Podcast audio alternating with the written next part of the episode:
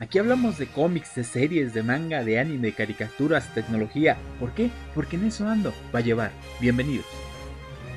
Buenos días, buenas tardes, buenas noches, depende de la hora que esté escuchando esto. Mi nombre es Mario Cárdenas y como siempre me es un gusto estar aquí para ustedes en un episodio más de su podcast de confianza en eso ando para allá.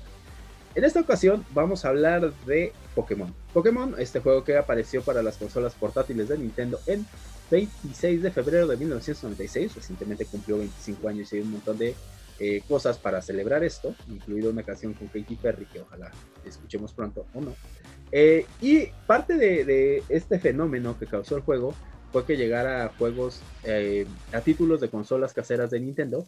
Y también conforme pasó el tiempo, pues llamó la atención de Niantic, una desarrolladora de apps, y decidieron lanzar el juego Pokémon Go en 2016. Aquí a México llegó el 5 de agosto de 2016, fue cuando se liberó para esta parte de Latinoamérica, y pues de ahí también fue un hitazo. Entonces, para hablar de ello, de Pokémon Go y de cómo se forman comunidades y socializamos a través de esta aplicación, me reuní con tres personas que son parte del tres veces heroico grupo de WhatsApp llamado Pueblo Paleta aquí en el rancho. Entonces, por principio de cuentas, empezando por las damas, tenemos a...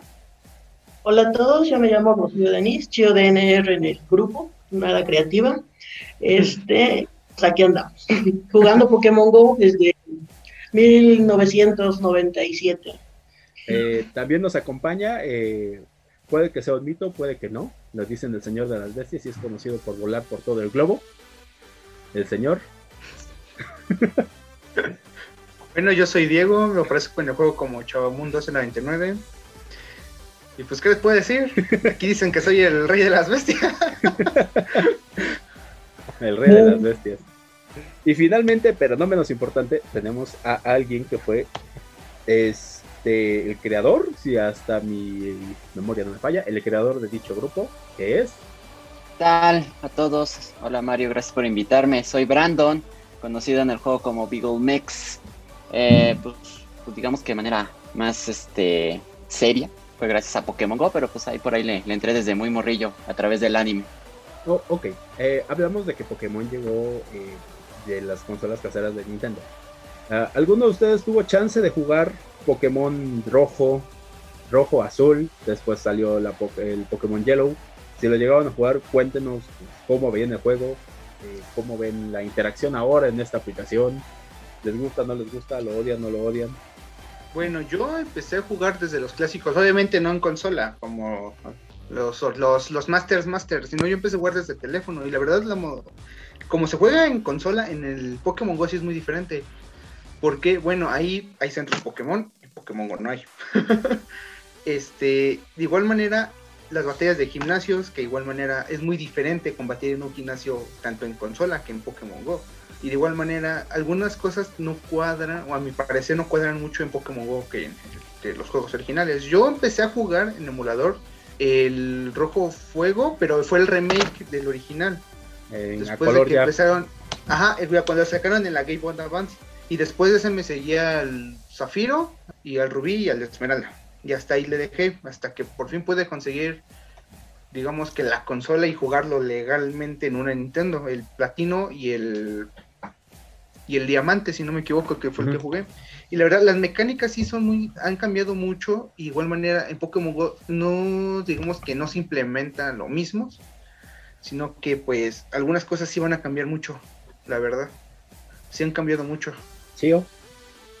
Yo sinceramente soy una neófita totalmente en todo esto, o sea, yo jamás había jugado un videojuego, no me habían interesado, no tenía idea de que Pokémon fuera más allá de una caricatura nostálgica y bonita que veía con mi hermana cuando éramos chiquitas. Cuando salió Pokémon Go, una prima, mi hermana, mis dos hermanas y yo, lo vimos, lo descargamos por la moda y ese es todo mi acercamiento a cualquier tipo de Pokémon Go o videojuego. No tengo idea más allá de este juego, cómo es que se maneja. Bueno, finalmente Brandon. Pues bueno, yo lo mío será muy breve porque realmente mi acercamiento con los main games, con los core games, con los juegos principales, pues fue una anécdota que me pasó de chiquillo. Tenía un primito más chico que yo, que sí jugaba Pokémon en su Game Boy Advance, No sé qué versión era, pero pues me imagino que era uno de los remakes. Me lo prestó, ¿no? Y yo estaba ahí jugando, y es que ahí, la verdad, pues no me llamaba la atención, pues es un RPG. Realmente, para entrarle a esa edad a los RPG, pues, o si tienes a alguien que sí te haya enseñado bien, o pues, o eres muy inteligente, algo que no tenía en esa edad, pero sí, me abrumó mucho el hecho de que fuese un RPG. Y ya, le dije, toma, lo apagué y se lo di. Y me quedó viendo así de, ¿qué hiciste? Casi me quería matar. Y yo, pues, ¿qué? No me gustó, lo apagué, ya te lo doy. No, y lo rápido sacó el cartucho, le empezó a soplar. No, es que mi partida y que quién sabe qué. Y pues para los que no sepan, era en una época en la que pues, realmente no existía el autosave, no existía esto. O sea, realmente los juegos que guardaban tenían que tener una batería para guardar ahí. O había otros juegos que era a través de un código. Entonces, si tú agarrabas la consola y la apagabas sin guardar o sin salirte, pues adiós partida. Pero pues bueno, afortunadamente no me mató porque sí funcionó lo de soplar el cartucho y sí estaba ahí su partida intacta. Pero pues esa fue como que mi anécdota con los juegos principales. Ya de ahí pues no pues a partir de Pokémon Go pues fue que me llamó la atención. A ver, ahora sí le voy a entrar porque pues para aprender, ¿no? No quiero quedarme nada más con lo que me ofrece Pokémon Go. En Emula Pobre sí le entré precisamente al Red Version, al remake que salió a color precisamente en Game Boy, pero ya lo jugué en emulador y no me llamó la atención lo suficiente como para quererlo terminar. O sea, la verdad es que los años sí lo han resentido, pero pues le di una oportunidad con su versión extraña que sacaron de Let's Go Pikachu, Let's Go Eevee. Y pues ahí sí ya unas mecánicas entre un híbrido entre Pokémon Go, versión RPG clásica, gráficos mejores. Eso sí ya me gustó. Entonces pues realmente no sé, haciendo una comparación entre el RPG y lo que te ofrece Pokémon Go, pues son para dos tipos de jugadores completamente diferentes, pero no creo que estén peleados. O sea, realmente pues, es fácil si te gusta como que los clásicos entrar a Pokémon Go, y no es descabellado que si juegas Pokémon Go pues de ahí te llame la atención entrar a los juegos clásicos, que de hecho parte de que saliera Pokémon Go pues era eso, ¿no? Como que Nintendo quería atraer jugadores casuales a sus juegos principales, era como también una otra forma de hacerle publicidad a lo que es Pokémon. Bueno, yo para serles sincero, la verdad lo jugué en emulador, el Pokémon Yellow, me desesperó, lo dejé.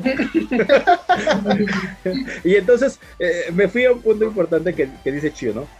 Muchos conocimos Pokémon también por la serie animada, ¿no? Muchos conocimos a Ash, a Pikachu, a Brook y a Misty, a las 800,000 Jennys, a las 800,000 Joyce, que todas eran primas y nunca entendías por qué eran todas iguales, pero tu mente de niño de 10 años, 12 años no te permitía pensar más allá de que, ay, pues qué bonita familia, ¿no? Pues todas son iguales.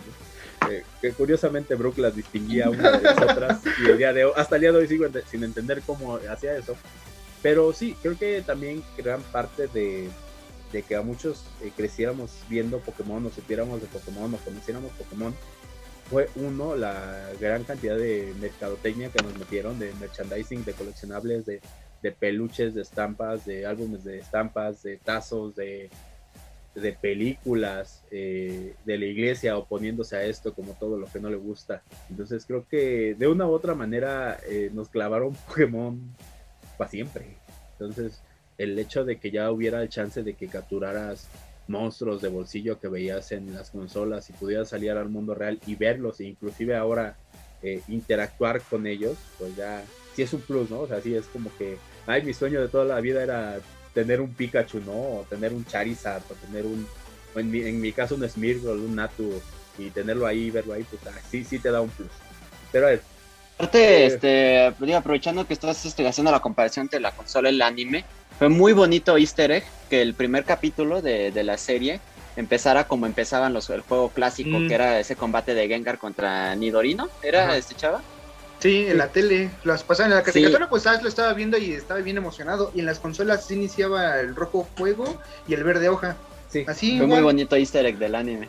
Y está chido porque a final de cuentas, bueno, quienes no sepan, el personaje de Ash, Satoshi en japonés, no forma parte de la línea temporal, o sea, no fue un personaje desarrollado específicamente para el anime que se estrenó en 1997. Es un personaje creado nada más por eso, para ese anime, y es increíble que 24 años después siga siendo el mismo protagonista y nos sigue emocionando, excepto como esa horrible blanco y negro que jamás debía existir. Y como decía, verlo y ver que llegaba a las ligas y prenderle una veladora a San Juditas para ver si esta vez sí ganaba la liga y emocionarte, o ver los Pokémon, ¿no? O entender toda esta... que a diferencia de caricaturas ochenteras como Thundercats o He-Man, que al final te decían una moraleja, el programa mismo te la dejaba, ¿no? Eso de la amistad siempre puede, los malos nunca son tan malos, o cosas así, ¿no? Pues debo decir que... o me atrevo a decir que más de uno somos fans del equipo Rocket de la serie animada, porque villanos no son. Bueno, al menos esos tres, Jesse James, Meowth y Boba Fett, no son tan malos como realmente te lo son. Sí, bueno, hay que tomar en cuenta, una cosa es lo que te están viendo en el anime y lo que estás viendo en las consolas y lo que ves en los mangas. No me importa, me quedo con... Sí, es muy diferente. No, sí, en el manga son bien violentos, en el manga hasta destazan a los Pokémon, se los comen, o sea, sí, el manga sí es otra onda, ¿eh? Ay, mi infancia. Y sabes, eso es lo chido de Pokémon GO, ¿saben? Que no tienes que estar inmerso en todo ese universo para poder ser parte activa y, digamos, fuerte de la comunidad de Pokémon GO, y puedes entrarle y saber y no sé, no tener idea de que hay un manga, que hay un videojuego, otro en diferentes consolas o así, ¿no? O sea, tú solamente prendes tu celular, juegas Pokémon GO y ya. Y fin. Fin. Ok, ahora... Algo que tenían tanto el anime como el juego es que desde que iniciabas el juego, además de identificarte por si eras un chico o una chica, te daban a elegir. Dependiendo de la versión, te daban a elegir un inicial de la... Se maneja por regiones, entonces cada región, cada título se maneja una región diferente, y en cada región hay 3 Pokémon iniciales diferentes que te dan. En el caso, por ejemplo, de la región Kanto, que es el primer juego, te dan a escoger entre Charmander, Squirtle o Bulbasaur. En la región Johto te dan a escoger entre Chikorita, Cyndaquil o Totodile. Y así sucesivamente, ¿no? Para también no clavarnos. Pokémon GO te da chance de elegir un equipo, que es el equipo Sabiduría, que es el equipo azul, que está liderado por Blanche, el equipo Valor, que es el equipo rojo, que está liderado por Candela, y finalmente el equipo Instinto, que es el equipo amarillo y está liderado por Sparkle. Ustedes... ¿cómo decidieron su equipo y por qué? Pues yo es fácil, me gusta mucho el color azul. Y pues dio la casualidad de que también Articuno, de las 3 aves, pues es como que la que más me late, se ve más imponente, yo qué sé. Entonces dije, pues Articuno tiene onda. Y ya también la descripción, ¿no? Dice que te da el líder, no, pues es que la sabiduría que utilizamos, como que el pensamiento y no sé qué tantos, como que el razonamiento, digo, pues como que sí, ¿no? Todo encaja, o sea, casi como escoger tu casa de Hogwarts. Entonces, dije, okay, ojo, pero funciona. La casa de Hogwarts no se escoge, la casa de Hogwarts te escoge. Ándale. Pues de hecho, así fue como yo elegí la sabiduría del equipo azul. Yo siempre he sido Ravenclaw, una alumna de Ravenclaw. Y Ravenclaw siempre se dice que la sabiduría es lo más importante, ¿no? O lo que te lleva al éxito dentro de tu objetivo. Entre eso, que igual también me gusta el color azul, y que yo era Ravenclaw, y que en ese tiempo decía Harry Potter Forever, y así, pues entonces, en ese tiempo. La decisión fue muy obvia. Ya no tanto. Pero la decisión fue obvia, o sea, dije, Ravenclaw, azul. Creo es que, tío, ya no tanto, ahorita que mencionas eso de ya no tanto, yo creo que eso es tema para otro podcast, pero, es que está J.K. Rowling y lo que ha hecho es Warner Bros. Con Harry Potter, ay. Sí, con los ojos. Creo que este podcast... No hablemos del legado maldito, por favor. Creo que este podcast me va a romper el corazón en 1000 pedazos. Pero, a ver, chava, ¿tú por qué escogiste el equipo rojo y por qué es diabólico? Se los diré, pero no se rían mucho. Mira, bueno, yo descargué el juego... ¿Cuándo me he burlado de ti? No voy a decir nada. Bueno, yo cuando empecé a jugar Pokémon GO lo descargué, iba en la preparatoria. Y bueno, como dicen, te dan el de elegir 3 equipos, el rojo, el azul y el amarillo. No sé por qué en mi mente me vino la parte donde James se viste del guajolote Macías. Y me dio un montón de risa y dije, bueno, voy para el rojo. Y ahí fue como elegí mi equipo. El guajolote Macías. Eso sí, hay que aclarar que el anime de Pokémon nos ha dado memes desde la primera temporada. Yo muy legendario. Muy chidos. Yo elegí el equipo amarillo. El equipo amarillo porque no recuerdo si vi, si leí o fue idea mía. Pero cuando la sabiduría y el valor te fallan, siempre te queda el instinto, ¿no? Entonces, a final de cuentas, supuse, o mi mente creyó, que el instinto siempre iba a ser más fuerte que la sabiduría y el valor, ergo, pues mi equipo era instinto, ¿no? Además de que después empecé a ver muchos fan cómics y vi que Spark era bien cotorrón y dije, ah, este sí me representa. Entonces, pues sí, fue la elección, ¿no? Que es como, aquí es un poco como, no sé si a ustedes les pasó, que llegó un momento en que si estaban en la carrera les decían, ingenieros y abogados no se llevan, ingenieros y médicos no se llevan, ingenieros y administradores no se llevan, ¿no? O psicólogos y no sé quién no se llevan, ¿no? Entonces así como que estaba ese pleito, ¿no? Y como que tú creías que estaban separados y los rojos odiaban a los azules y los azules a los rojos y los amarillos les daba igual, pero porque eran menos, más que nada, y no se metían en problemas con nadie, pues eran menos. Pero creo que una parte... Hufflepuff. ¿Mande? Es que el amarillo también es el color de Hufflepuff que no se mete con nadie. Mi razonamiento funciona, la defensa sí. Descansa. No, y de hecho, por ejemplo, en mi caso, fíjate que también era mi segunda opción del amarillo y por poco ahí me les unía porque también me gustaba mucho ese color, pero pues, no, la verdad es que sí, por ejemplo, yo en mi caso me hubiera arrepentido un buen porque como que no me gusta hacer, no tener apoyo y pues ha de ser bien feo luego no cobrar tus monedas completas. Dejemos de hablar de cosas tristes y vayamos a lo siguiente. Una parte importante del juego, bueno, que llegó ya conforme después, porque era, sí, tú sales y cazas Pokémon, sí, de repente, ay, ¿sabes qué? Vamos a meter esto que se llama incursiones. ¿A qué es? Pues, para que entiendan los que nunca han jugado el juego, cuando tú abres la aplicación te aparece un mapeado GPS, tipo GPS de las calles donde estás, y hay cientos puntos históricos que se llaman Poképaradas, que al acercarte a ellas, interactuar con ellas, te dan objetos como Pokébolas, te dan objetos como pócimas de sanar, te dan objetos como vallas que sirven para ayudarte a que sea más fácil atrapar. Revivires también. Y revivires, que es para Pokémones que hayas, que hayan derrotado en batallas de gimnasio, ¿no? Te daba chance de dejar Pokémon en gimnasio para cobrar monedas que te servían para comprar cosas dentro de la aplicación sin invertirle dinero real. Y después, en estos gimnasios que tú defendías, empezaban a aparecer lo que se llamaban incursiones. En las incursiones empezaron a aparecer Pokémon legendarios como Articuno, Moltres y Zapdos, o Pokémon ya de evoluciones finales como Charizard, Blastoise y Venusaur. Entonces, el juego de una u otra manera te obligaba a socializar y a conocer gente, ¿no? Porque pues no podías tirar un Pokémon de como nivel 5, porque se dividía en ese entonces, dividía niveles 1, 2, 3, 4 y 5. Tú solito podías tirar un nivel 1, tú solito podías tirar un nivel 2, pero 3, 4, 5 pues ya era un poco difícil, ¿no? No tanto, pues más que nada por los Pokémones y la poca experiencia o el nivel que tenías. El juego te obligaba a socializar. ¿Cómo empezaron a socializar ustedes para llevar a cabo estas incursiones? Ahí está, levante la mano y diga yo. A ver, pues mira... Por ejemplo, antes, aterrizar un poquito el preámbulo que decías de las incursiones, pues digo, si ahorita alguien abre Pokémon GO por primera vez, o sea, no, si se me dice, es que no hay nada que hacer, pues sí, voy y lo pateo, porque, o sea, realmente no había nada que hacer. Le va a dar la patada evolutiva. Ándale.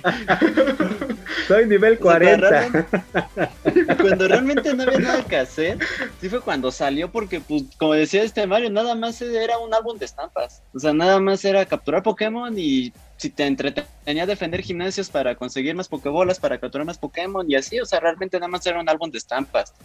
Ya ahorita, pues con todas esas mecánicas que le dijeron, pues sí, hay más cositas que hacer y pues realmente sí la llegada de las incursiones pues sí que revolucionó y tan es así que hasta lo metieron en los juegos principales, también ya las incursiones.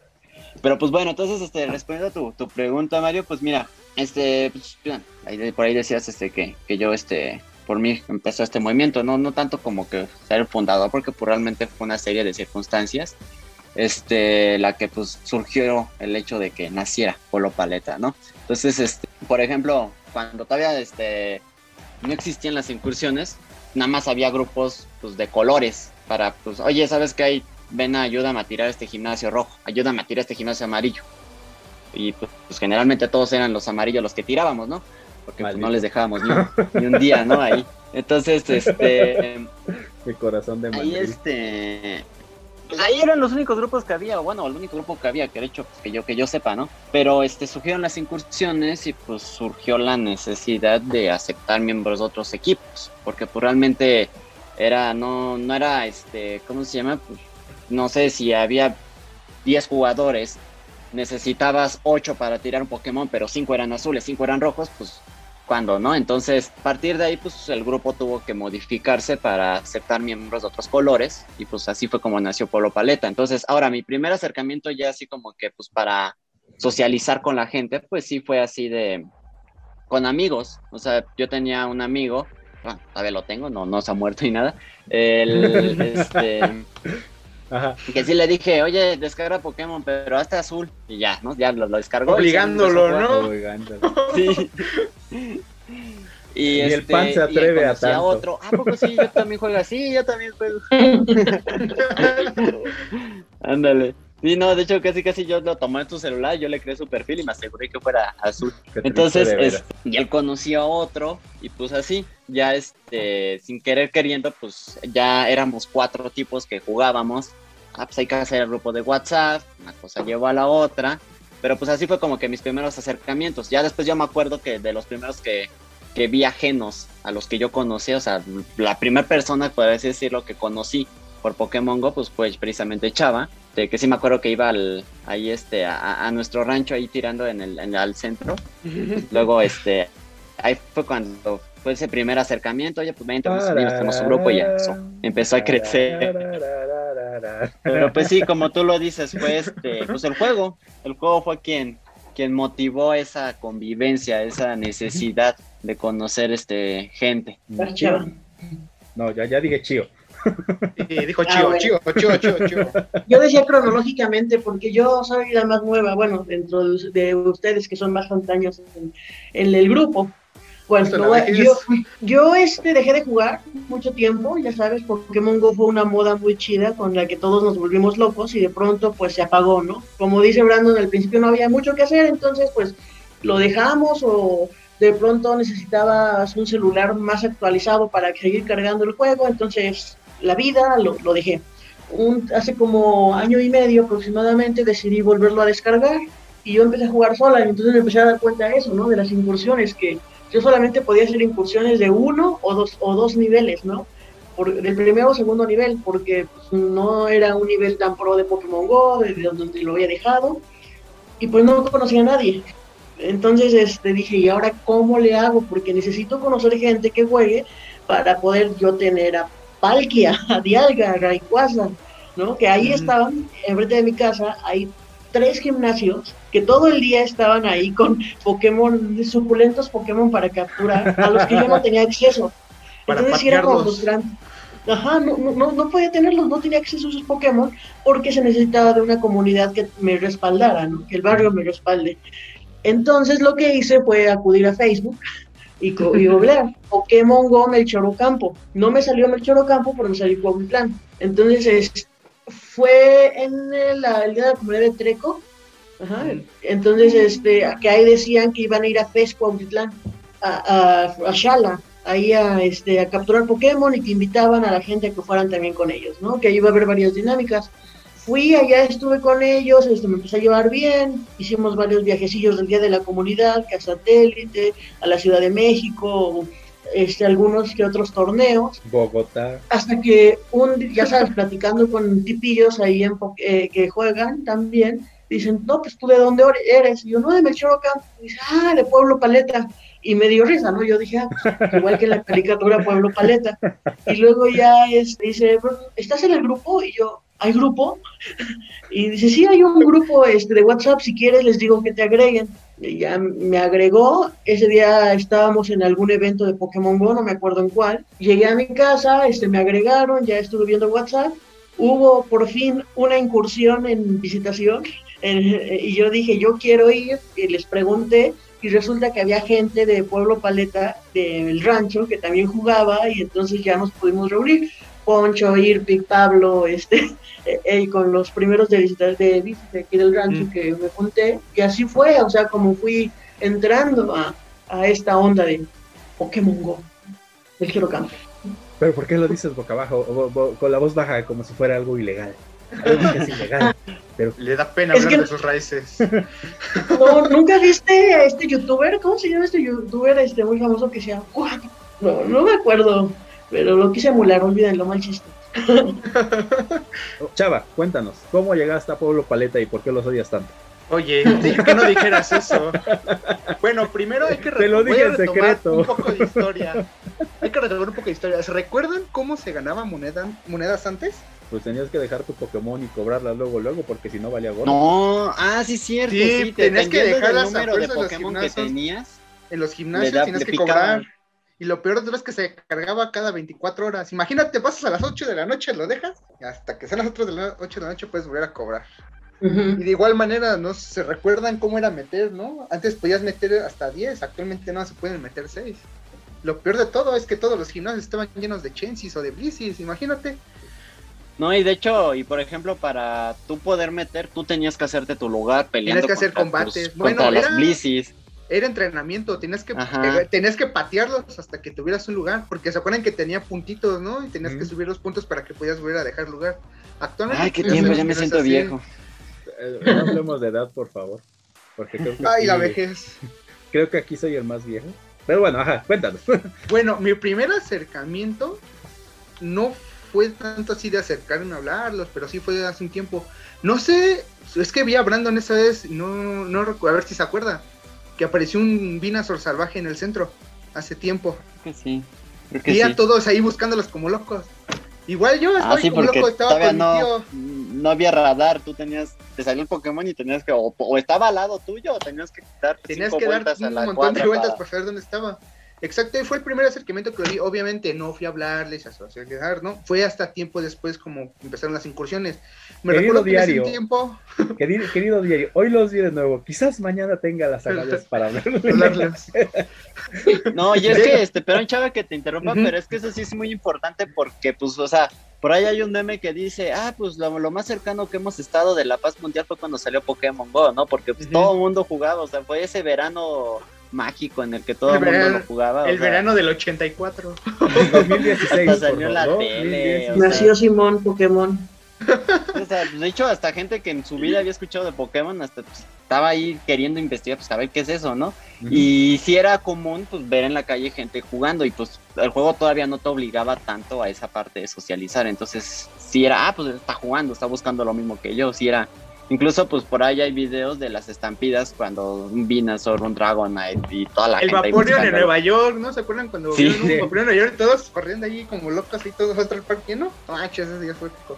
Bueno, el primer acercamiento que tuve cuando ahora sí hablé con las personas que jugaban, fue en una incursión de Lugia, porque recuerdo que estaba liberando Lugia y las tres, creo que Articuno, y después iban a elevar las demás aves legendarias. Y fue cuando se me acercó aquí Brandon a preguntarme si quería entrar, iba con un primo y con mi tío, obviamente los tres jugábamos.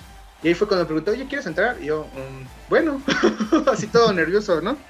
Y ahí fue cuando empezó a hacer el acercamiento. El punto aquí... es de que me algo curioso es de que sí llegaba mucha gente, o sea, sí se amontonaba. Así fue empezar a hablar con los demás, y empezó a hacer nuevos conocidos, muchos odiados, muchos amados, etcétera. Lo que me daba risa es que todos entrábamos con Golem, todos teníamos Golem en ese entonces, o Raigon tenemos en ese entonces. Lo más chistoso es que en ese entonces no existían las MTs, tienes que darle a puro disparo lodo, y obviamente es ineficaz. Imagínense, creo que en una incursión de Articuno éramos 16 y no lo tumbamos. Hasta se nos acabó el tiempo de incursión y no lo tumbamos. Pues fue en San Antonio, creo que llevas tú, Brandon. Sí, no lo tumbamos. No, pues qué vergüenza, ¿no? Que ahorita ya con dos lo tiras de volar. Pero sí, no, y es que y eso de las MTs también fue algo que sí lo revolucionó porque, pues, por ejemplo, en ese tiempo, digo, parece que son muchos años, pero pues tiene por ahí 4 años que... 3, porque las MTs creo que se hizo más recientes. Sí, en ese tiempo, un año después. Si no tenía el set de movimientos, o lo tirabas o lo tenías ahí ocupándote un espacio en la mochila. Entonces, pues, ¿cuántos Pokémon? Y luego todavía ni siquiera había como que una forma de medir los IVs. Entonces, quién sabe cuántos perfectos dejamos ir por no tener el buen set de movimientos. O sea, sí, estuvo cañón eso. Bueno, sí había una manera de medir los IB, pero era la de excelente ataque, defensa, bla, bla, bla, bla, bla, bla. Y te creas, ajá, y ok, y esta información como, ¿para qué me sirve, no? O sea, ¿esta información para qué es, no? Bueno, ya hasta después de la actualización y ya te dejaban ver todos los IB completos.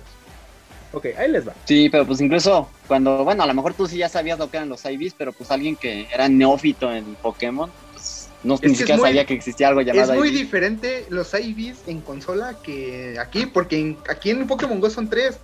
En consola creo que son 6, ataque, ataque especial, defensa, defensa especial, salud y velocidad, y te quedan con cara de ¿qué? ¿Qué es esto? Sí, claro. Bueno, ahí les va. Yo empecé a jugar Pokémon GO por amigos de la Ciudad de México, por dos amigos de la Ciudad de México, que curiosamente cada quien escogió un equipo, o sea, cuando salimos a jugar es un miembro de cada equipo, ¿no? Uno azul, uno rojo y uno amarillo. Empecé a ver las incursiones, yo dejé de jugar un tiempo porque me quedé sin celular capaz de soportar la aplicación, y empecé a jugar otra vez aquí en Melchor, o sea, así como dicen todos, pues antes eran pocas pokeparadas, pocas cosas que hacer, y cuando entré pues ya había más cosas que hacer, ¿no? Porque cuando entré ya había liberado la tercera generación, y pues eso, había un evento para Halloween, no se me olvide, el evento de Halloween donde liberaron a Giratina, que tenías que capturar un tipo dragón para obtener, no recuerdo qué Pokémon, creo que era Mew, bueno, no recuerdo.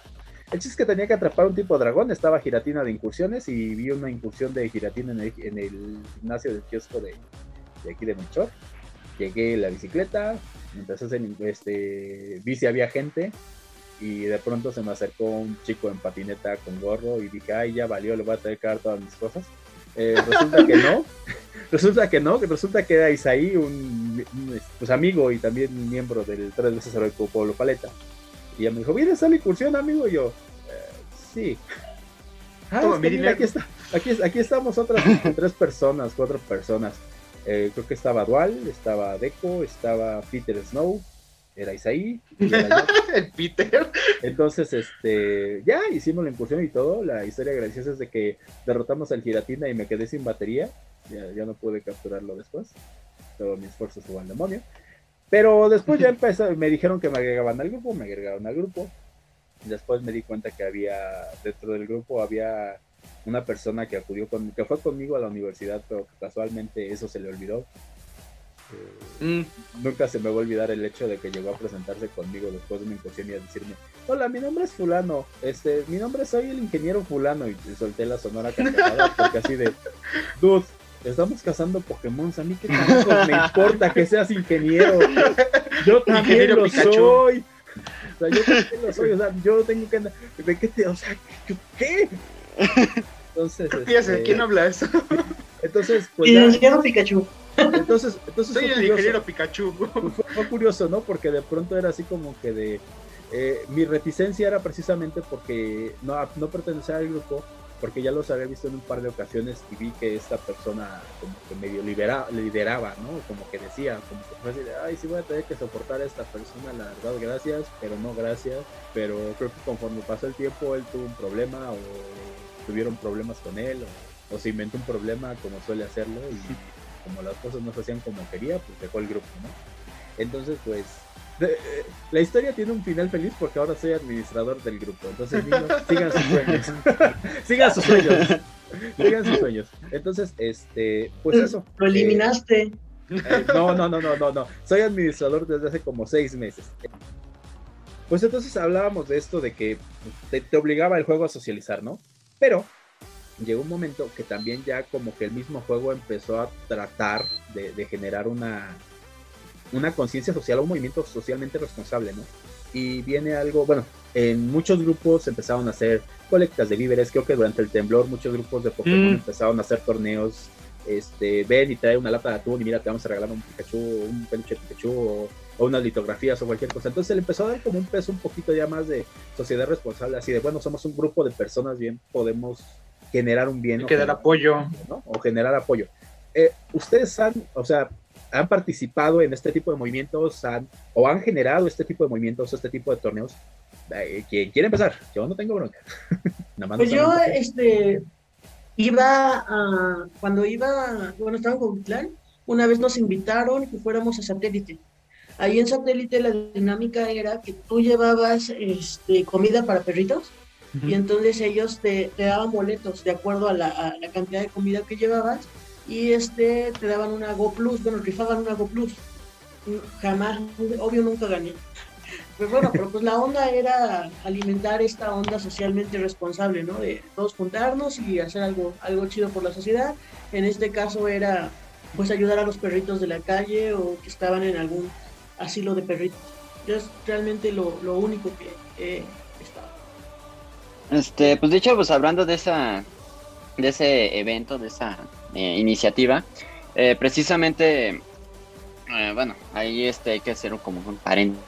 Decís hablar un poquito de lo que hace Alan. Alan es Scout Manager de Niantic en México. Y pues es interesante porque, pues, hablando de que los sueños se cumplen, pues él hacía torneos de Pokémex en por ahí un grupito de fans de Pokémon de consolas que hacían torneos primero no oficiales y luego llamaron la atención de Nintendo y pues los medio oficializaron, algo así. Creo que incluso los torneos que ellos organizan es una forma de entrar al mundial de Pokémon de consolas, pero pues bueno, otra historia. Pero pues Alan, pues ahí trabajaba con ellos en sus tiempos libres, quiero pensar, ahí a organizar los torneos. Y pues fue contratado, Niantic abrió convocatoria buscando gente que, digamos que gente que estuviera localizada en Latinoamérica, los planes que tenían. Alan, pues metió currículum, quiero pensar, y ya de ahí lo captaron, ¿no?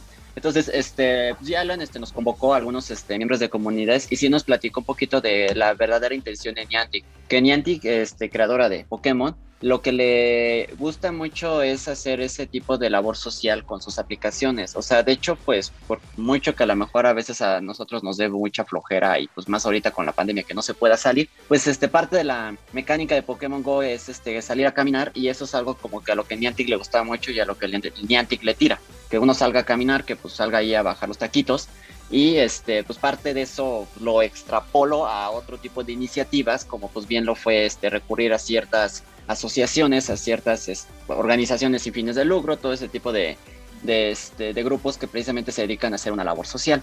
Y pues fue lo que nos platicó Alan en esa reunión que tuvimos, donde precisamente nos dijo que lo que Niantic buscaba pues es eso, ¿no? Entonces parte de lo que si la gente quiere pues que Niantic les ponga pokeparadas o que Niantic les haga un evento ahí donde viven o cosas así, pues es buscar una labor social, no sé, ayudar a perritos, ayudar a personas sin hogar, ayudar a limpiarlo, rehabilitar áreas verdes, que de hecho el último día de la comunidad, me parece, precisamente ahorita con pandemia, hubo en un municipio del Estado de México, desconozco ahorita, no me acuerdo de cuál, precisamente Niantic convocó a la gente a que limpiara un parque de ese municipio y te daban un traje así de neopreno, y, o sea, digamos que para protegerte del coronavirus, pero pues todavía siguen con esa iniciativa de hacer esa labor social y pues para motivar a la gente a que fuera a hacer la limpia y todo. Eso, de hecho, hasta incluso tú tenías que reservar tu lugar y se llenó. Yo hubo gente que ya quiso ir y ya no pudo, ya no alcanzó su traje, ese tipo de protección, pero pues precisamente para llamar a que la gente fuera, pues les pusieron ahí sus pokeparadas especiales, patrocinadas, pero pues para su labor social y todo ello. Entonces, pues es eso lo que Niantic busca, no nada más es la convivencia, no nada más es salir a caminar, sino también que sus plataformas, que sus servicios, pues le dejen algo bueno a la sociedad. Y pues es parte ahí la anécdota que se vivió, o sea, ya por ahí precisamente lo que Alan tenía en mente fue precisamente eso, ¿no? Que tú a los diferentes eventos que fueras, pues en tu tarjetita tuvieras como que puntitos para participar en rifas, todo eso. Lamentablemente ahí la pandemia le cortó la idea, pero pues ahí es parte de lo que buscaban con la plataforma.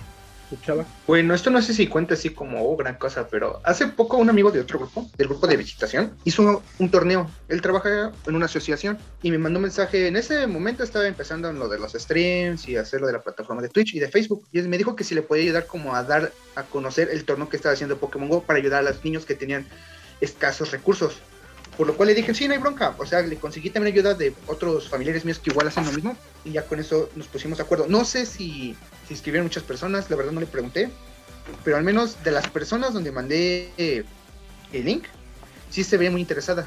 La verdad eso sí me dio gusto porque, bueno, como dicen, la comunidad no solamente es así de platicar y jugar así, sino también como para ayudarnos entre todos y dar ese apoyo a las personas que más necesiten ayuda. Yo creo que más allá, bueno, si me permiten este comentario que tengo, más allá de las personas que más lo necesiten, yo creo que la comunidad que se ha formado, al menos aquí en el rancho de Pokémon GO, es muy chida, ¿no? O sea, no es una comunidad que sí, como toda convivencia humana, ha tenido sus altas y bajas, pero creo que es una sana comunidad y que eso le ayuda a la gente, ¿no? O sea, pertenecer a un grupo social, en este caso de Niantic, de Pokémon GO, y poder, o que en otro sentido o en otro momento no se juntaran, ya de por sí es una gran ayuda a la comunidad.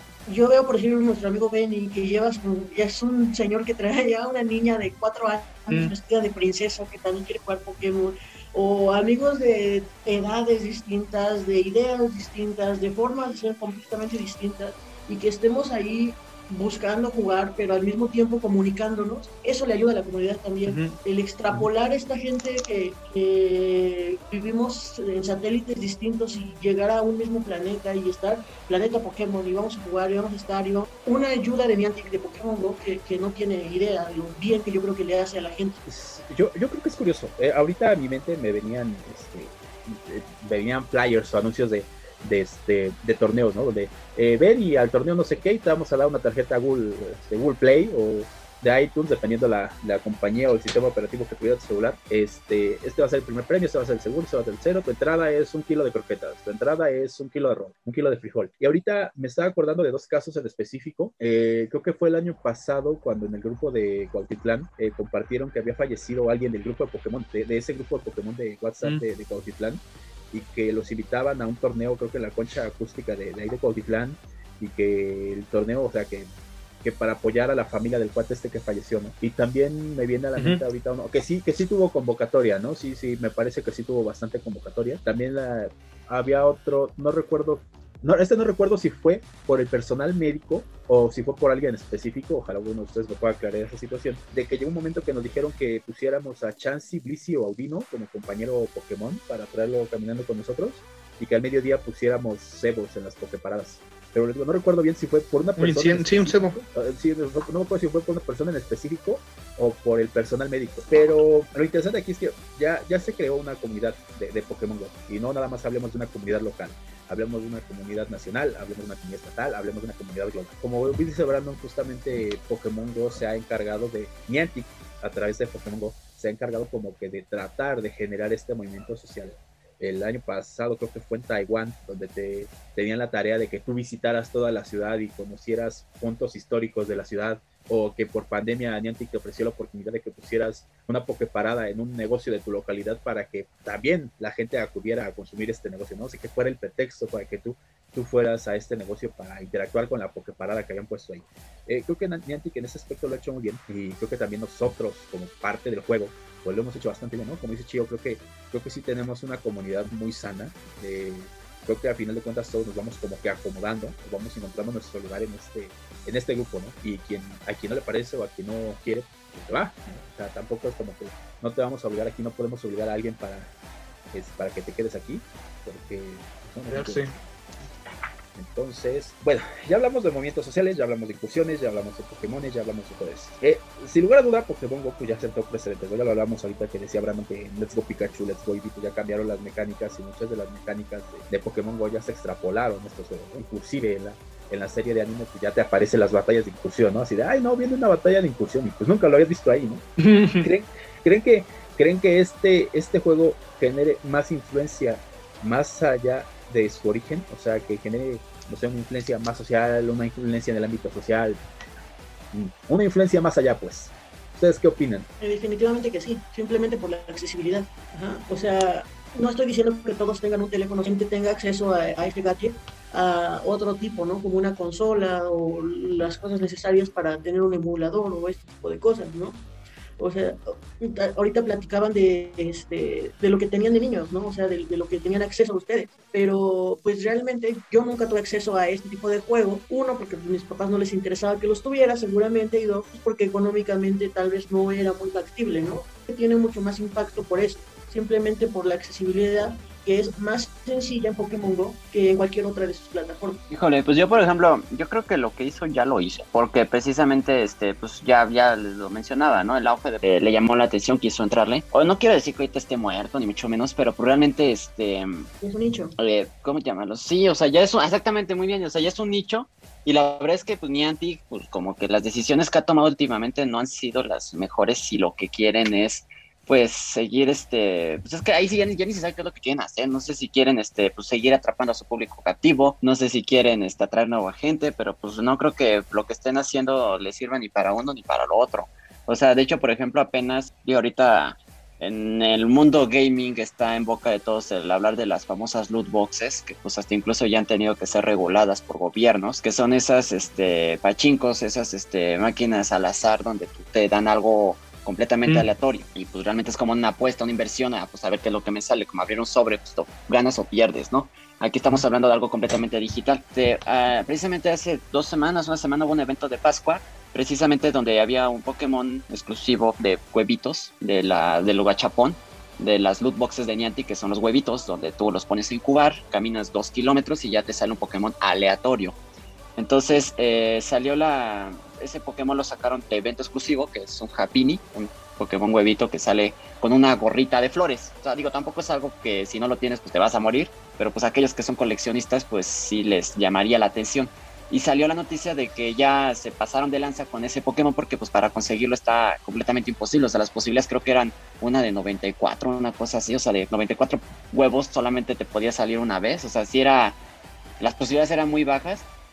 Y son todo este tipo de decisiones que ha estado tomando Niantic, que pues no sé si con afán de seguir exprimiendo, de seguir haciendo que la gente dizque ellos jueguen, yo qué sé, pero pues como que ellos mismos sí no están tomando las mejores decisiones, si es que lo que quieren es que pues el juego siga siendo vigente. Otro ejemplo más rápido es igual, cada mes hay un evento llamado Día de la Comunidad, donde hay un Pokémon destacado. Puede salir en edición especial de Shiny, variocolor, y te venden una misión a 20 pesos, 9 pesos, una cosa así, y donde te dan objetos exclusivos, o bueno, no exclusivos, más bien te dan objetos premium por esa misión que tú pagas. O sea, realmente antes, digamos que cuando empezaron con esto, pues sí valía la pena, porque pues pagabas 20 pesos y a ti te daban, no sé, 80, 50 pesos en objetos premium, pues así valía la pena. La misión que apenas vendieron este fin de semana, pues prácticamente hasta uno salía perdiendo, nada más te daban un radar y ya. Entonces, todo ese tipo de cosas que Niantic pues la ha estado, pues no sé qué es lo que quieren, pero pues sí me preocupa, porque pues como jugador, como apasionado de Pokémon Go, pues sí están como que matando el juego por ahí. Entonces, desde mi perspectiva, creo que lo que pudo haber hecho el juego ya lo hizo, y sí me preocuparía que a lo mejor vaya a la tendencia, pues a lo mejor a asustar nuevos jugadores e incluso a los que ya estamos jugando. Pues ojalá que no, ojalá que pues también sea un tema de la pandemia, que pues por lo mismo de que no podemos salir, no podemos hacer eventos presenciales, pues eso también limite un poquito la interacción con el juego, pero pues a ver qué pasa en el futuro. Bueno, que como antes de que Chava nos cuente su punto de vista, como anecdótico, perdón, las descargas del juego en la pandemia se fueron hasta arriba, ¿no? Se fueron muy, muy arriba. Yo creo que la misma ansiedad del mismo encierro los hizo regresar al juego, o intentar el juego nuevo, porque no puedo salir, ¿qué hago ahora, no? Pues ojalá. A ver, Chava, vas tú. Bueno, mira, como acaba de decir Brandon, Niantic no ha tomado como últimamente las mejores decisiones, es la verdad, y se ha notado. Ahorita, como acaba de decir, lo del caso de la pandemia. ¿Qué fue lo que hizo Niantic? Bueno, te dio una caja con 30 inciensos para que puedas jugar desde casa. El punto era de que te gastabas tanto las Pokéball, Superball y Ultraball, y sobre todo no tienes una Poképarada cerca, por lo cual yo siento que ahí Niantic no le pensó bien qué hacer, porque en ese caso es lo mismo, tienes que salir a buscar objetos ya que no tienes nada cerca. Y de igual manera, ahí donde impactó más creo que fue cuando sacaron las mega incursiones, creo que fue donde les pegó más a los Pokéfans, la verdad, porque bueno, como sabemos, en los juegos de consola tienen dos piedras, la piedra llave y la piedra de mega evolutiva, o sea que va a ser dependiendo del Pokémon, ¿no? Cuando liberaron, te juro, yo pensé que iba a ser así igual, así, te van a dar una piedra y lo tienes que buscar o conseguir, ¿no? No, ¿qué fue lo que hizo Niantic? Bueno, vas a hacer incursiones, te vamos a dar mega energía, pero vas a atrapar el Pokémon no mega evolucionado. Y te quedas con cara de, bueno, ok, al inicio te daban, creo que a lo mucho 60 o 50 de energía. 70. Creo que sí, 70, ya después empezaban a aumentarle más y así más, porque la verdad sí vi muchas críticas, tanto en Facebook como en Twitter, muchas críticas de, oye Niantic, ¿por qué haces esto? O sea, nos das muy poco y nos pides demasiado para evolucionar, ¿no? ¿Por qué, Niantic? Yo que te amaba. yo creí en ti. Ese es el punto. Niantic a lo mejor tiene una idea, yo digo que tiene la idea de implementarlo, ¿no? Pero a lo mejor no tiene esa manera de, bueno, si es lo que están buscando los jugadores, si es lo correcto que lo que estoy haciendo. Y de igual manera, después de las incursiones, como dices, ya empezó en el anime, también después las sacaron, creo que en Espada y Escudo, y pues la verdad te quedas con cara de, bueno, sí es muy diferente a Espada y Escudo que Pokémon GO, y de igual manera. El punto ahora es, yo quiero ver cómo van a implementar los movimientos Z cuando salga la región de Alola. Va a ser lo mismo, vamos a tener que hacer incursiones, vamos a tener que gastar un MT Elite, vamos a tener que gastar, ¿qué? Vas a tener que hacer la pose del movimiento Z en la, con la AR. Ándale. Y ese es el punto, Niantic. Ajá, ¿qué pasó? ¿Qué porcentaje de los jugadores de Pokémon GO creen que estén tan inmersos en Escudo y Espada y todo eso que ustedes mencionan, que así se hace en el anime o en el juego de consola o lo que sea? Porque, por ejemplo, para alguien como yo que no tenía idea de cómo eran las mega evoluciones, entonces así como que nos las presentan, esta es una nueva cosa que hacen, se llama mega evoluciones. Vale, si te gusta lo haces, si te gusta no. No hay nada más allá. Pues no lo hagas entonces. No, es que yo creo que eso es un punto importante, porque a final de cuentas muchos llegaron de manera casual, o sea, muchos llegaron así, no manches, Pokémon sí, yo lo vi cuando era niño, hay que ver, hay que descargar para nada. Pero sí, nosotros, por Brandon y Chava, que creo que estamos todavía un poco más clavados en ese aspecto, tanto como respecto a las consolas, como respecto a las series, pues ya son, bueno, esperas otra cosa, ¿no?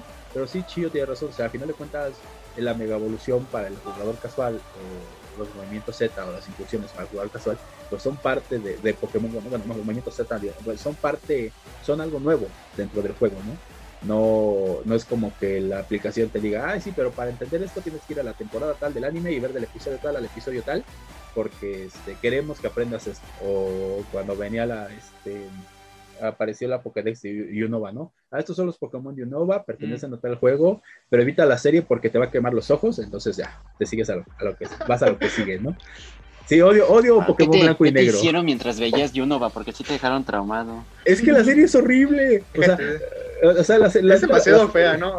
La serie es horrible, o sea, ya que creo que aquí ya hago, bueno, ahorita les cuento lo de las series, pero creo que es eso, o sea, también creo que en parte nosotros como jugadores, pues ya que tenemos conocimiento de Pokémon, ya de otros puntos o de otras maneras o de otros lugares, pues es parte de nuestra culpa a veces que la gente ya no quiera jugar esto, o se aleje de esto, porque pues luego hay fans muy clavados, ¿no? O fans muy tóxicos, ¿no? Pues de hecho, por ejemplo, de lo que decía Chío de, pues, qué tanto, pues realmente los que jugamos Pokémon le saben a al otro universo que hay.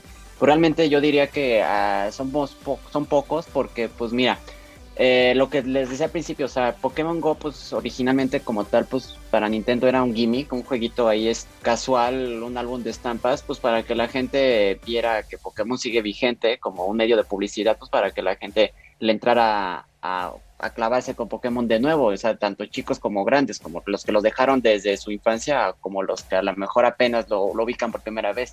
Y sí les funcionó, por ahí sí está por ahí yo me acuerdo haber leído la noticia hace como 2 años yo creo, de que sí les funcionó porque prácticamente Pokémon GO revivió la marca de Pokémon, se revaloró y sí les funcionó como para jalar a esa gente, pero realmente viéndolos desde ese punto de vista no se me haría extraño que pues haya más casuales en Pokémon GO.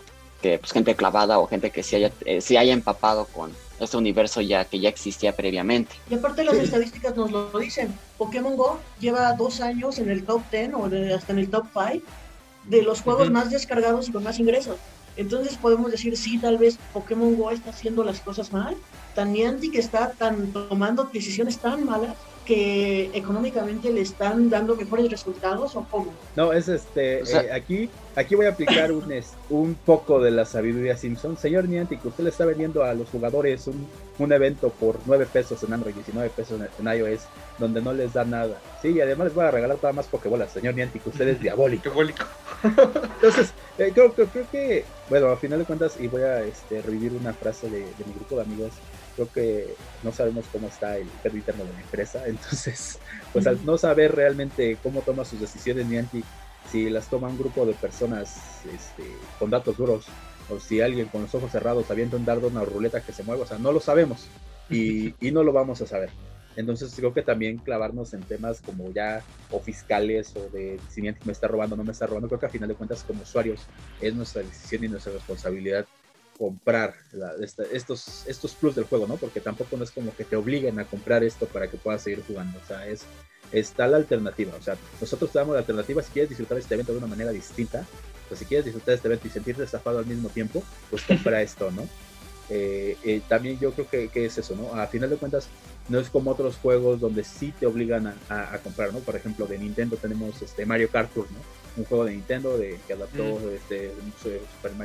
Mario Kart a móviles, y que de pronto, híjole, pero ¿qué crees? Que si quieres jugar con Mario, que es el protagonista, tienes que pagar ese juego, tienes que comprarlo, ¿no? Así te vamos a dar un personaje, no sé, Yoshi, te vamos a dar a Peach, te vamos a dar a Luigi, pero Mario tienes que comprar monedas, tienes que juntar monedas, o si no, mira, te ofrecemos este pase que cuesta 320 pesos para que puedas tener todo esto, ¿no? Entonces tampoco... Oye, pero... O sea, pero ¿en comparativas? Sí, en Pokémon GO sí, porque imagínate, por ejemplo, Mew Shiny, no hay manera de tenerlo, ni siquiera jugando 1,000,000 de horas al día sin pagar dinero. O bueno, yo ahorita ya ni pagando, ya no lo, si ya no pagaste en su momento, ya no. Luego también esta es cuando Mr. Mime. Regigigas. Bueno, Regigigas sí había forma de conseguirlo gratis, pero pues con los pases de incursión X, que todavía creo que alcanzaron a hacerse 2 incursiones X de Regigigas antes de la pandemia. Primero, antes era de paga y te daban una pose bien mamalón. ¿Recuerdas, no? Ajá, y después igual lo hicieron lo mismo con Genesect, igual... Hicieron pagar y después lo liberaron. Pero, ajá, por ejemplo, hasta ahorita, Mew y Mr. Mime Galar, no hay manera de conseguirlos más que pagando. Y yo creo que Mew Shiny no lo van a liberar otra vez, porque no lo han liberado 2 veces en consola y una vez en Pokémon GO. Y la única manera de conseguirlo era en Pokéhex. Y de hecho, ese Mew Shiny, precisamente muchos jugadores de consola nada más entraron a Pokémon GO precisamente para conseguir un Mew Shiny legal, porque como bien lo dices, nunca lo habían liberado antes desde hace muchísimos años, y era la primera vez en 15, 20 años en que podías conseguir un Mew Shiny oficial. Creo que 15 años.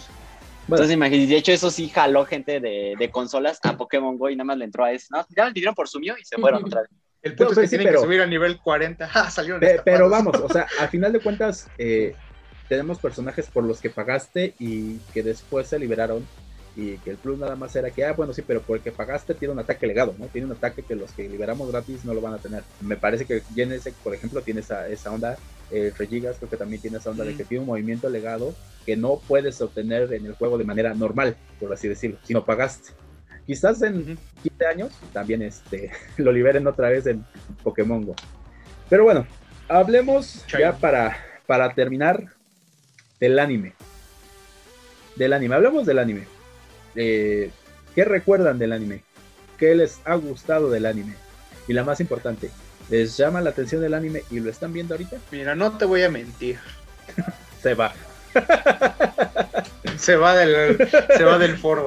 Mira, lo que más a mí me ha gustado del anime de Pokémon no solamente es cómo van la aventura, cómo que desarrollando los personajes, tanto las personas como los Pokémon que tienen, sino que también como lo que a mí me llama la atención más que nada son como los openings o los intros. Uh-huh. Es como que lo que más me llama la atención del anime a mí, porque escucho el del clásico de Pokémon Yoto y como que, no manches, esa canción está bien chida.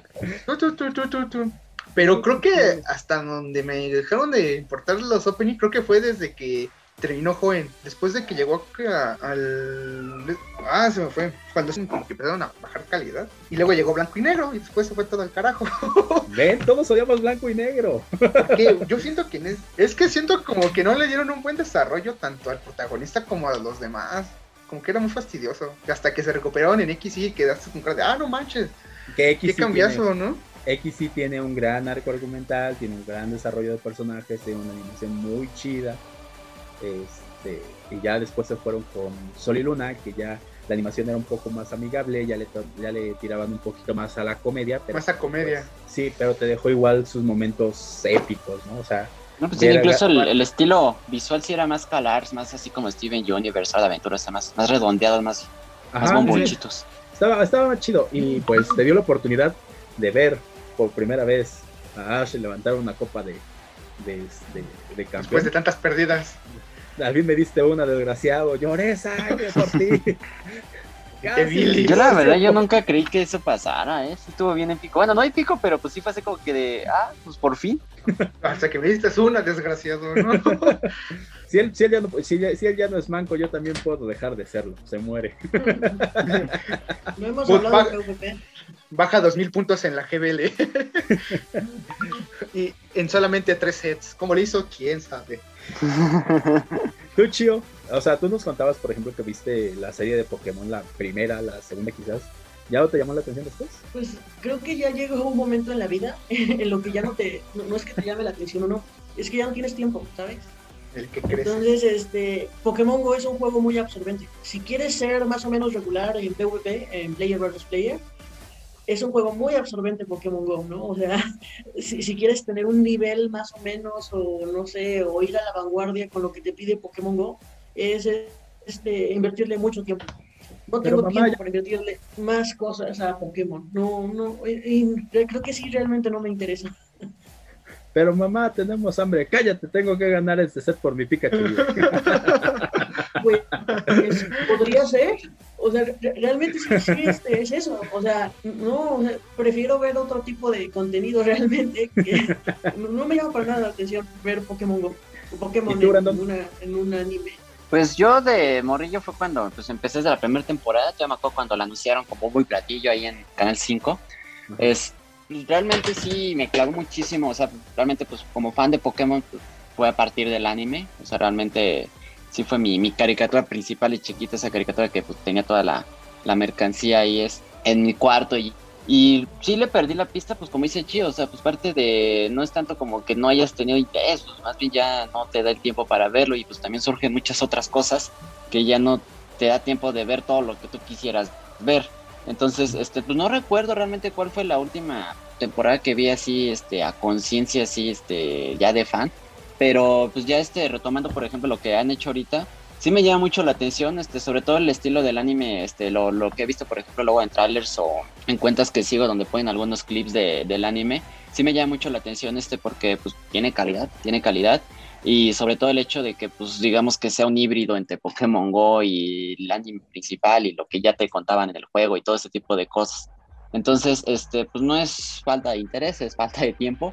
Pero yo creo que pues el acercamiento al anime, pues, como ya también decía Chio, pues igual ya también es un nicho, o sea, porque hay gente que es fan del juego de TCG, que colecciona cartas, sabemos que jugamos Pokémon GO, hay gente que pues sí es muy fan del anime y pues lo único que consumen de Pokémon es el anime, también está el 20 de las películas, todo eso, más ahorita que a lo mejor ya salió este Detective Pikachu, pues a ver si por ahí hacen su MCU de Pokémon, a ver qué sale, pero pues está interesante, ¿sabes? Sí, era muy fan del anime, ahorita pues ya no, pero por ahí por ejemplo incluso me tocó ver la de Pokémon 2000 en el cine, fue toda una experiencia. Sí la tengo en mi corazoncito porque fue parte de mi infancia lo que fue el anime. Bueno, entonces a ver, chava, cuéntanos, el anime, ¿yay or nay? ¿Te gusta o no te gusta? ¿Lo sigues viendo o lo sigues consumiendo? Bueno, ¿por qué odias blanco? Yo empecé a ver el anime, blanco y negro es una palabra. No, bueno, yo empecé a ver el anime desde que vi cómo Ash iba a ganar la Liga Naranja, que por cierto dicen que no cuentan, malditos fans de Pokémon tóxicos, te arruinaron a Pokémon. Gracias a uno de mis tíos, pero después consiguió los discos de las primeras temporadas, o sea, desde la región de Kanto, y fue donde empecé como que a tener más gusto por el anime. Lo seguí viendo, después empecé a ver los Johto, pues fue uno de los openings o intros que más me gustó, la verdad, el primero que sacaron. De igual manera, me gustó mucho, por primera vez, ver en un anime la liberación de un Pokémon Shiny que fue Naruto, el que lo atrapó Ash, y después ahí fueron implementando más Shinies que salieron, que fue Shoko, después fue Gyarados, que después...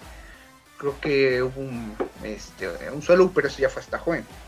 O los Shinies fakes, como la isla esa que los pintaba de rosa. La isla, sí, que estaba en la Liga Naranja, que era... no sé qué rosa. Es la Isla Naranja, que todo lo que consumían los Pokémon hacía que se pintaran rojos.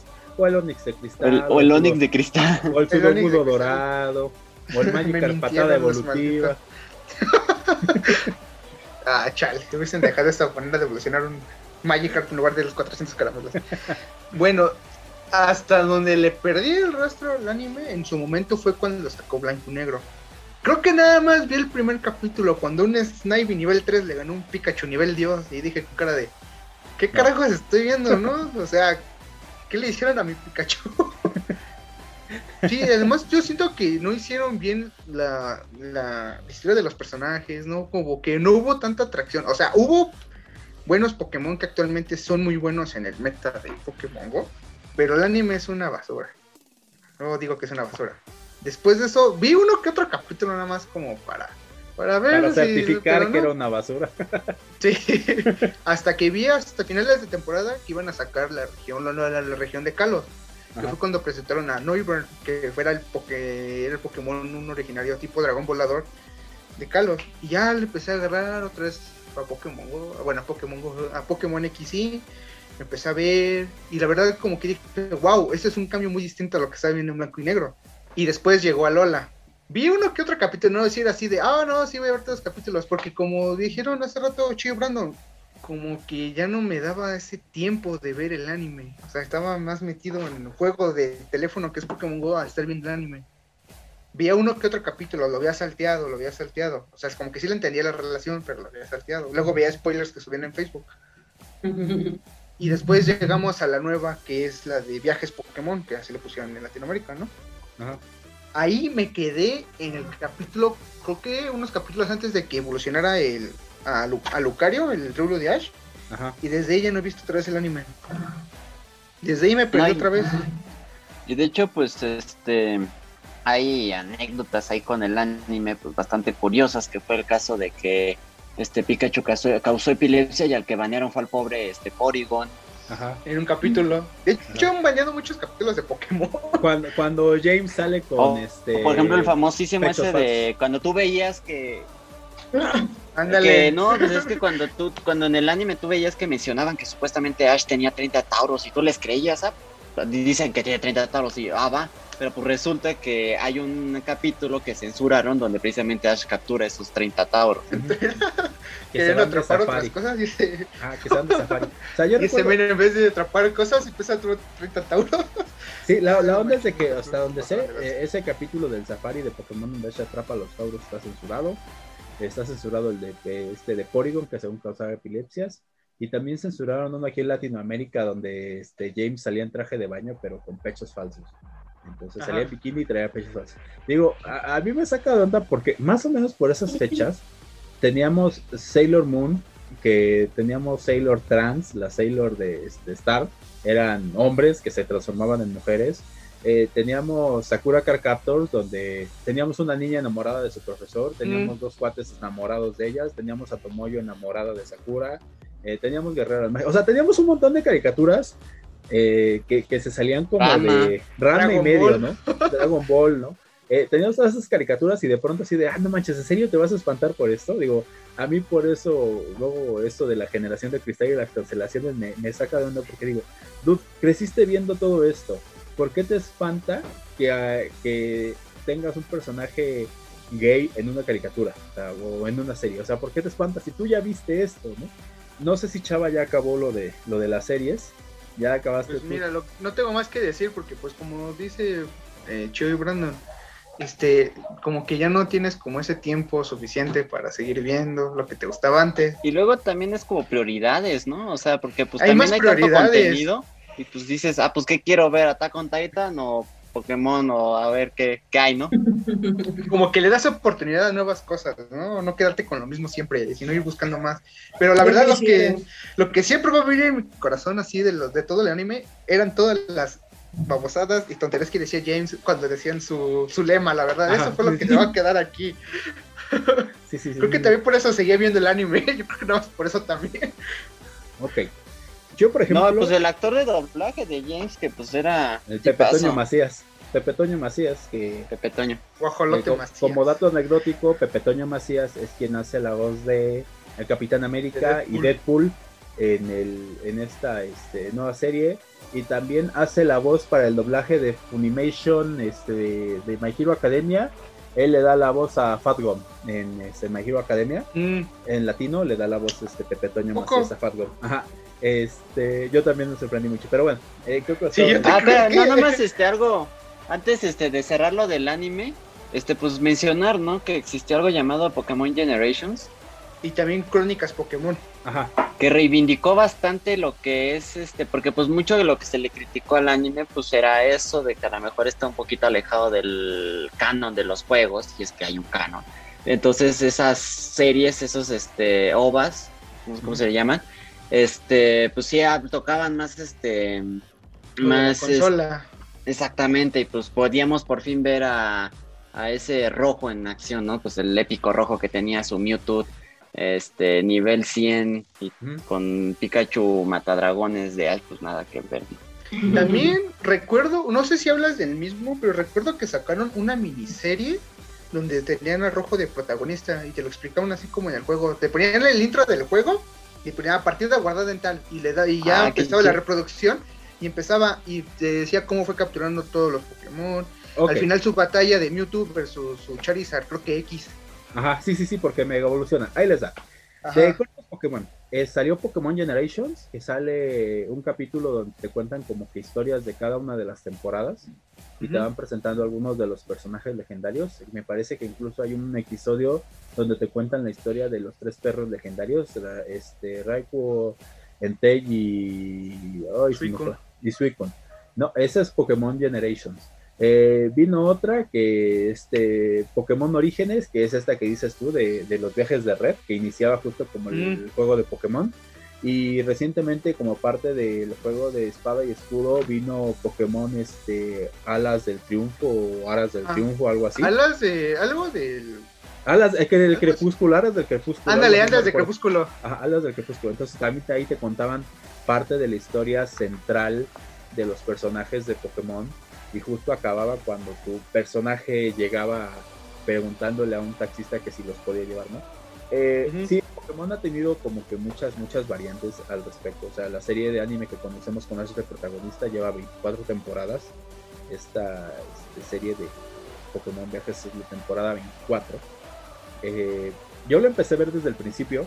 Yo sí puedo decir que sí he visto toda la serie de Pokémon hasta el día de hoy. Sí, me la he aventado toda. O sea, los capítulos se estrenaban en Japón los domingos en la mañana, y ahora se estrenan los viernes en la mañana. Entonces sí, yo sí era de entrar a mis páginas donde veo el anime de manera no legal, porque no hay otras alternativas, y ver el episodio, animeschingones.com, ¿no? y ver el episodio, ¿no? Y ver el episodio y estar al día. Creo que el punto más alto del anime hasta ahora sin duda son las series de Pokémon XY y Pokémon XYZ, que te dan un desarrollo de personajes así brutal, y como que no tienen que recurrir a la vieja confiable de, mira, está un compañero con el que viajamos hace tiempo, ¿no? Y sí, hay que interactuar con él y no sé qué tanto, y levantar el hype.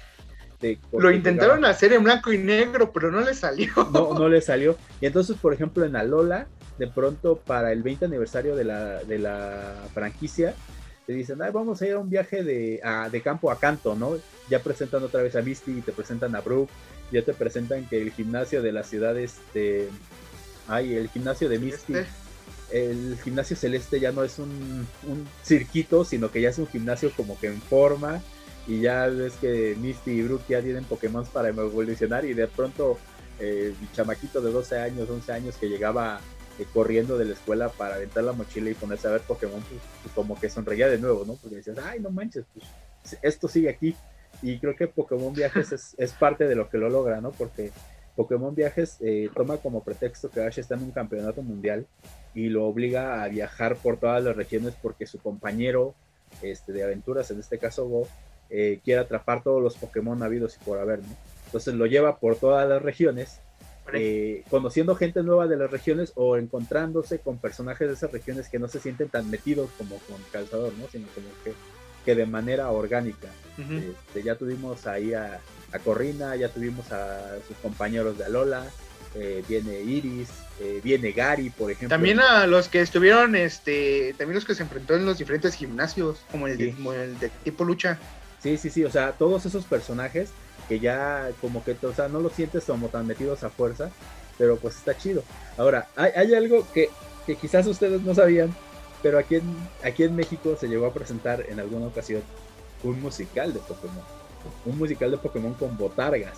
En este musical te contaban más o menos el viaje que tiene Ash por todo canto, pero aquí se aventaron el puntazo de que hacen canon de que Giovanni, el jefe del equipo Rocket, es el papá de Ash, cuando en toda la serie ni en las películas, hasta apenas creo que en la película de Coco de Pokémon mencionan al papá de Ash así, ah sí, mi papá hacía eso también, y te quedas así de, se atrevieron, ¿no? Y ahora todo el mundo, si le llegas a preguntar a alguien, teorías locas. Ah, si le llegas a preguntar a alguien, hay personas que sí tienen esa idea, ¿no? De que Giovanni es el papá de Ash. Y, ah.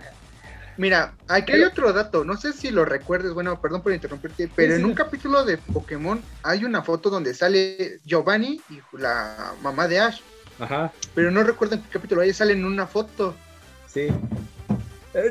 Creo que también por eso le dieron la idea de fumada de presentarlo en la obra.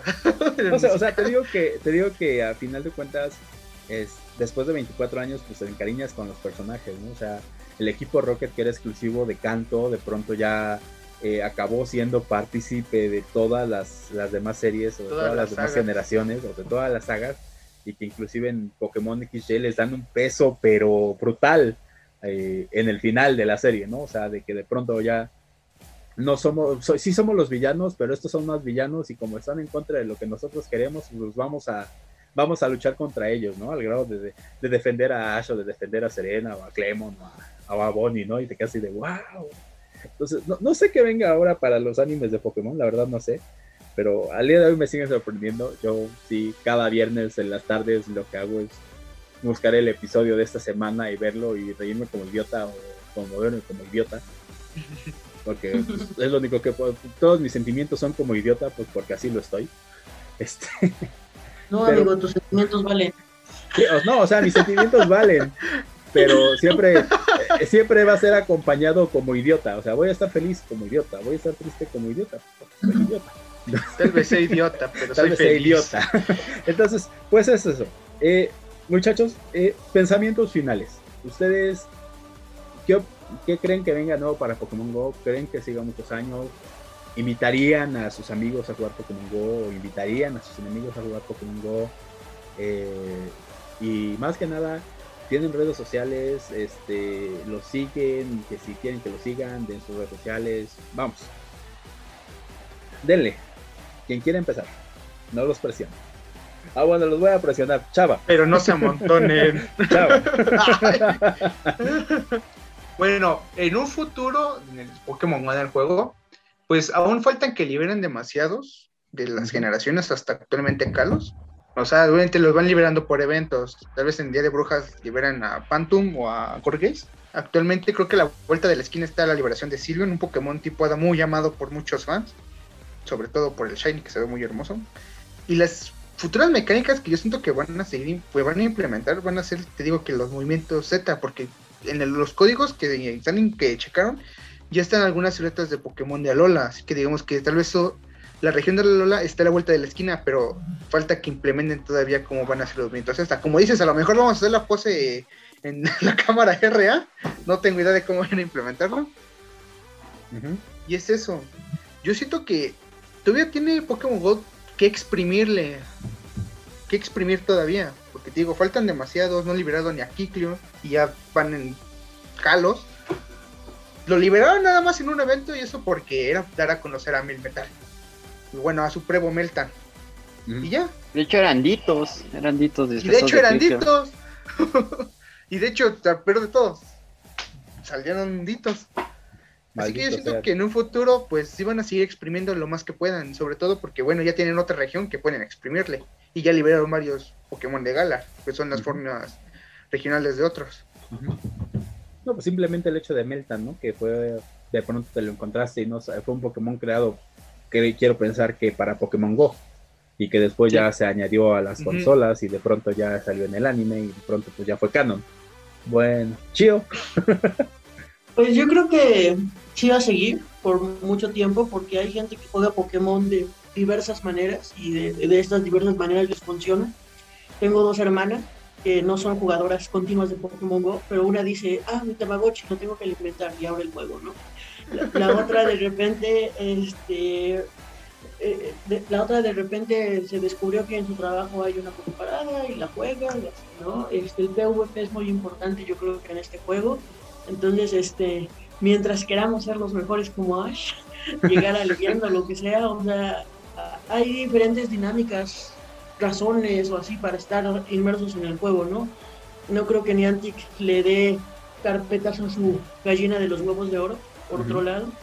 Entonces, y como ustedes mencionan, hay Pokémon Go es un universo, ¿no? Que diga, Pokémon es un universo que no solamente incluye Pokémon Go. Y al parecer, Pokémon Go está lejos de alcanzar a este universo, ¿no? En lo que han desarrollado, lo que han creado. Entonces, esto va a seguir por un rato, ¿no? Que ahí estemos entreteniéndonos. Últimas cosas, pues es eso, ¿no? O sea, Pokémon sigue porque la gente juega Pokémon para distintas formas, de distintas modalidades, y eso es lo chido de este juego. Brandon. Híjole, pues hablando de Pokémon de manera general, pues yo, la verdad, yo creo que sí es una franquicia bastante redituable para The Pokémon Company, para Nintendo Creatures y pues para Nintendo. O sea, realmente sí equiparable a lo que valen marcas de renombre como llámese Marvel, llámese Star Wars. Entonces, evidentemente, estamos muy lejos de ver que Pokémon como franquicia pues esté en sus últimos años, y pues menos aún con esta revaloración que tuvo en los últimos años también. Pues también han varios proyectos bastante interesantes. Por ejemplo, ahorita se me viene a la mente el que van a sacar con Pokémon Legends Arceus, o Arceus, como le quieran pronunciar, que es ese juego que, pues, estilo tipo medio Breath of the Wild, donde tienes, por fin, un mundo abierto, algo que los fans de Pokémon habían pedido por años, y, pero en una época de Japón medio feudal, más clásica, incluso ahí salen pokebolas de, pues, parecía como vapor, medio steampunk, ¿no? de vapor y todas esas cosas, muy interesante. O sea, realmente eso nos dice que pues Pokémon pues como franquicia está lejos de morir, o sea, todavía tienen bastante de dónde cortarle, ¿no? Y pues ojalá que ese juego pues sea todo lo que estamos esperando, porque pues la verdad es que sí promete muchísimo. Lo que ya no promete es el Switch, pero pues ya esa es otra cosa, pues a ver si luego lo emulamos o a ver si sacan el dichoso. Ahí viene el Pokémon, el Switch 4K. Sí, el Switch Pro, a ver, porque pues, de hecho, si en el tráiler se caían los cuadros, pues no quiero pensar en el juego, pero pues sí, a ver si ya sacan la nueva consola. Invoca Exodias, ajá.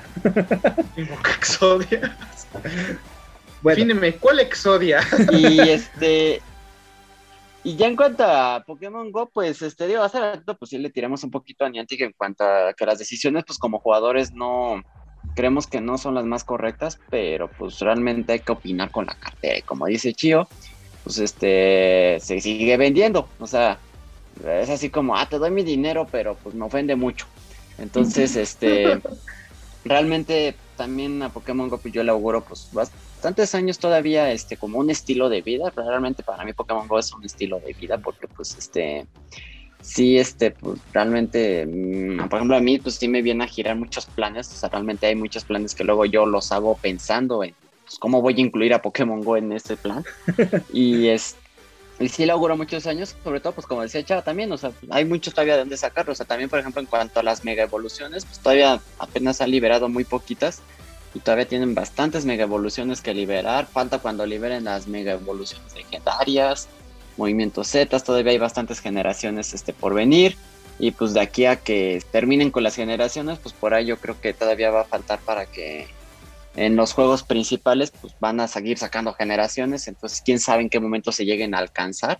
Ahí sí ya podríamos hablar de que a lo mejor sí ya el juego se podría hacer más monótono, pero pues mientras tanto, tanto a la franquicia de Pokémon en general como al Pokémon Go, pues les auguro que tienen todavía muy buen futuro, y pues ojalá que sí, porque pues la verdad es que Pokémon es una franquicia muy, muy agradable, muy divertida, y pues también con mucho olor de dónde cortarle.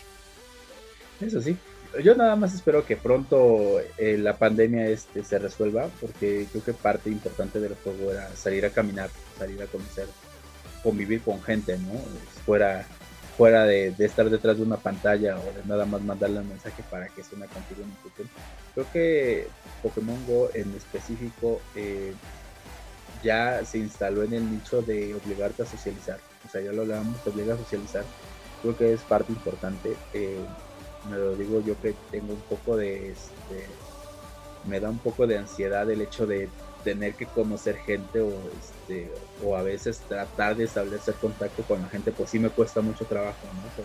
Por esa ansiedad del que van a pensar, que van a decir, que y si ven el pantalón, si ven la playera, o si se ríen de que soy del equipo amarillo, o si esto. Entonces, se te empieza, no, en serio, es en serio, no, se te empieza a llenar la cabeza de que, ay, es que son un montón, y qué tal si no les ayudo mucho en la incursión, o qué tal si mis Pokémon no sirven, o qué tal si esto, qué tal si es eso, o qué tal si me dicen, es que no, tú eres amarillo y nos salimos todos, ¿no? ¿Qué me ha pasado? Digo, o sea, no lo digo sin conocimiento de causa, no me ha pasado que de pronto entre una incursión y estoy atrás de la gente que está haciendo incursión, ¿no? Me pasa en Tlanepantla, que estoy cerca de la catedral de Tlanepantla, me siento, una incursión, entra la incursión y de pronto escucho atrás de mí, ay, no manches, guacala, entró un amarillo, hay que salirnos todos, y se salen todos y tú ya pasaste tu pase, y es así de... Entonces, creo que Pokémon ya es entre ese nicho de ayudarte a socializar, o sea, de que ya tengas como que una manera de llegar y romper el hielo, ¿no? Y alguien con ansiedad social, como yo, pues te da para arriba, ¿no? Te ayuda mucho, o te ayuda a dejar de ser introvertido, pues porque ya, quizás ya no tienes que llegar a contarle tus gustos, porque ya tienes un gusto en común, o sea, ya tienes una misión en común, que es capturar el Pokémon que está en incursión. Yo creo que le doy muchísimo más peso a esto. Sí, Pokémon vienen muchas, o le faltan muchas, un par de regiones, porque estamos en la región de Kalos, que es la 7ª, falta la 8ª, que es Alola, y la 9ª, que es Galar. Vienen más cosas, faltan más cosas. Que en cada evento nos meten Pikachu como Stacy Malibu, porque todas traen un sombrero nuevo. Entonces, creo que da todavía para mucho. Pero vuelvo a lo mismo, yo rescato la parte social, porque sí te ayuda mucho a salir como que de esa burbuja, de esa introversión, y pues empezar a conocer gente chida y darte cuenta de que puedes lograr cosas chidas más allá de una simple aplicación, ¿no? De un simple juego, sino puedes generar una amistad o generar un apoyo o de alguna otra manera, ¿no? Hablábamos, por ejemplo, del temblor. En el temblor se empezaron, después del temblor de 2017 se empezaron a hacer muchísimos, no, 2017, sí, fue 2017. Sí. Sí, 2017, se empezaron a hacer torneos donde traigan víveres o de pronto ya en vez de usar el juego o el grupo de WhatsApp para ir a una incursión era, vamos a remover escombros en tal lado, vengan todos, y iban, ¿no? O sea, ya genera este movimiento social, y pues eso es la parte con la que yo me quedo, ¿no? Las mecánicas de juego o todo lo demás, pues ya, pues siempre va a haber un error dentro de eso, ¿no? No vamos a tener el juego perfecto, ¿no? Pues siempre vamos a encontrar el lag en las batallas, o el que no te salga un Pokémon variocolor en un evento, porque las probabilidades son muy difíciles. Ajá. Entonces, creo que me quedo con eso. Pues no me queda más que agradecerles por regalarme un poquito de su tarde, noche, de desocupar sus apretadas agendas. Me gustaría que se despidieran y de nuevo hacerles la invitación. Si tienen alguna red social, si escriben en algún lado, si quieren que los vean, si tienen algún movimiento, si tienen algún stream, hablen ahora o callen para siempre. Creo que todos callaremos para siempre. No es cierto. Miren, yo tengo un canal que apenas empecé. Me aparezco como Chavamundo99 en Facebook, ahí por si se quieren dar una vuelta. Hago streams los jueves y los viernes. Y normalmente antes de un día de la comunidad hago sorteos de pases, así que pues ahí por si se quieren dar una vuelta, son bienvenidos. Ahí se viene a ver cómo manqueo, sobre todo. Chío. Pues no, yo nada más tengo mi Twitter. Realmente no tengo algún medio de comunicación. Si me quieren seguir ahí, Chío dice ja. Igual Pensé que tu Twitter te decía, arriba los Flies. Arriba los Flies y el América y la Choma. ¡Ay, no! ¡Ay, no! No sé por qué después de esa declaración me faltan $200 en mi cartera. Obviamente fui yo. Oh, no. ¿Qué más, tío? Felicidades por tu por tu podcast, qué chido que nos reunamos aquí, fue un gusto verlos, la pandemia que empezó todo esto no los he visto a ninguno, ha sido tiempos complicados, pero pues sinceramente hubieran sido más complicados sin Pokémon Go, o sea que qué chido que... Bueno, es difícil, ¿no? O sea, que equiparar cosas que pasaron y así, pero a lo que voy es que otra vez a lo mismo, ¿no? Como las sociedades, que yo digo que la comunidad que hemos juntado es sana, igual creo que este juego es un juego sano dentro de todo y que está chido seguirlo. Y pues eso es todo, ¿no? Nos vemos en el siguiente podcast. Seguro. Para el de Harry Potter. Que dijiste de... Para el de Harry Potter. Vale. Ahora que dijiste eso de que es un juego sano, porque pues también hay, digo, muchos jugadores de Pokémon tendrán sus anécdotas con la autoridad. A mí me pasó que en el centro me llegó la Guardia Nacional, o no sé quién era. No, pues, ¿qué están haciendo? Y yo, pues puro aquí, mire, entretenimiento sano ahí. Les enseñé que estaba jugando Pokémon Go. No te estés burlando de mí, ¿eh? Y ya me querían subir sus palmas, ¿eh? Como la vez que nos tomaron fotos haciendo una incursión por la fuente, ¿no? Ajá. Y desde el sticker de robando el Wi-Fi. Te ves el sticker de alguna incursión. Bueno, Brandon, tú. Sí, porque nos toman la foto y ahí en la publicación, adolescentes se roban el Wi-Fi de los vecinos. Caray, ¿cómo hago eso? No, sí, mamá. Sí, pero no, pues. Yo en mi caso, pues Beagle Max en casi todos los juegos, soy más de Xbox, pero pues ahí también en Steam o algo así. También Twitter, ahí es donde escribo, Brandon Moca. Y hablando ya de Pokémon, pues ahí tengo un TikTok, creo que se llama Beagle Max igual, pero ahí subo mis jugadas de Pokémon Go.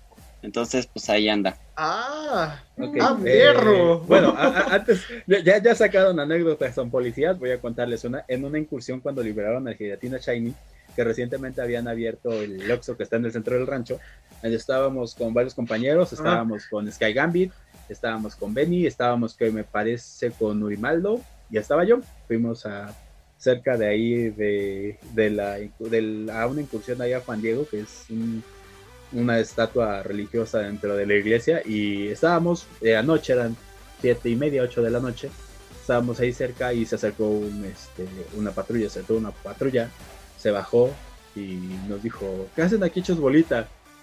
Y volteo yo y con toda la naturalidad del mundo le digo, es que hace frío, oficial. Se me queda viendo, como que no le agarra. Bueno, está bien, y se fue. Entonces, y se fue, entonces no sé qué quede. Ok. Yo creo que tomaron muy natural la respuesta, o no sé, pero se fue. O sea, o de pronto igual nos paró una patrulla, una anécdota extra hablando de patrulla, nos paró una patrulla, íbamos rumbo a otro pueblo de aquí del rancho, y se asocia con la patrulla y se nos para, y se nos parja la par y vamos a la camioneta con un amigo, y me hace señas de que baje el vidrio, bajo el vidrio, y dice, buenas noches, voy a hacerles una revisión de rutina, seguro. Ok, identifíquese. Mario Cárdenas, mucho gusto. ¿Con quién tengo el gusto? Y les tiro la mano por la ventanilla y se me queda viendo. Y me volteaba a mi amigo, y mi amigo ya está sudando. Y yo, pues me identifiqué. O sea, le dije a mi nombre. Nunca estén conmigo cerca cuando hay policías. Les digo, no pasó a mayores, nada más nos dijo que había una unidad para nosotros. Pero no, o sea, yo las únicas dos veces que he andado en patrulla es una porque teníamos que ver unas cosas del INE y la segunda porque era un amigo que me echó un rayo. No, nunca ha pasado a mal. Pero la verdad, claro, así como dice Chío, me dio gusto organizar este podcast, o sea, ya tenía ganas de armar algo así como un podcast. Nos faltaron amigos, necesitamos a más amigos todos por angas o mangas ya no pudieron estar aquí con nosotros. Pero sí me da gusto, y así como dice Chico, pues es una comunidad sana, es de una u otra manera el grupo no nada más se centra en Pokémon, sino de pronto ya hablamos de todo un poco, y creo que eso es importante, ¿no? Porque al final de cuentas pues, nos ayuda a liberar un poco de la tensión esta que tenemos todos por pandemia, de que igual no nos podemos ver en persona, pero pues sabemos que estamos ahí, ¿no? Para para lo que sea, o por si tenemos un negocio, o por si estamos empezando algo nuevo, o en el caso del podcast, por ejemplo, de que aquí está el episodio nuevo del podcast, si quieren escucharlo, cualquier cosa, pues ya tenemos algo nuevo que escuchar, algo nuevo que platicar, o algo, o nuevos recuerdos que crear, ¿no? Que a final de cuentas creo que es parte importante de vivir. Pues muchas gracias a todos ustedes, yo me despido.